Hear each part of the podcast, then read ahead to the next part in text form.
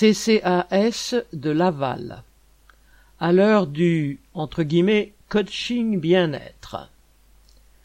Lors d'une réunion des aides à domicile, la directrice du CCAS de Laval, en Mayenne, a proposé de faire intervenir une coach bien-être. Celle-ci pourrait expliquer comment mieux dormir, comment se tenir pour travailler, comment se positionner pour faire tels ou tels gestes, comment penser son travail, comment se sentir bien quand on va mal. Comme l'a montré un tour de table, toutes les aides à domicile souffrent des mêmes maux.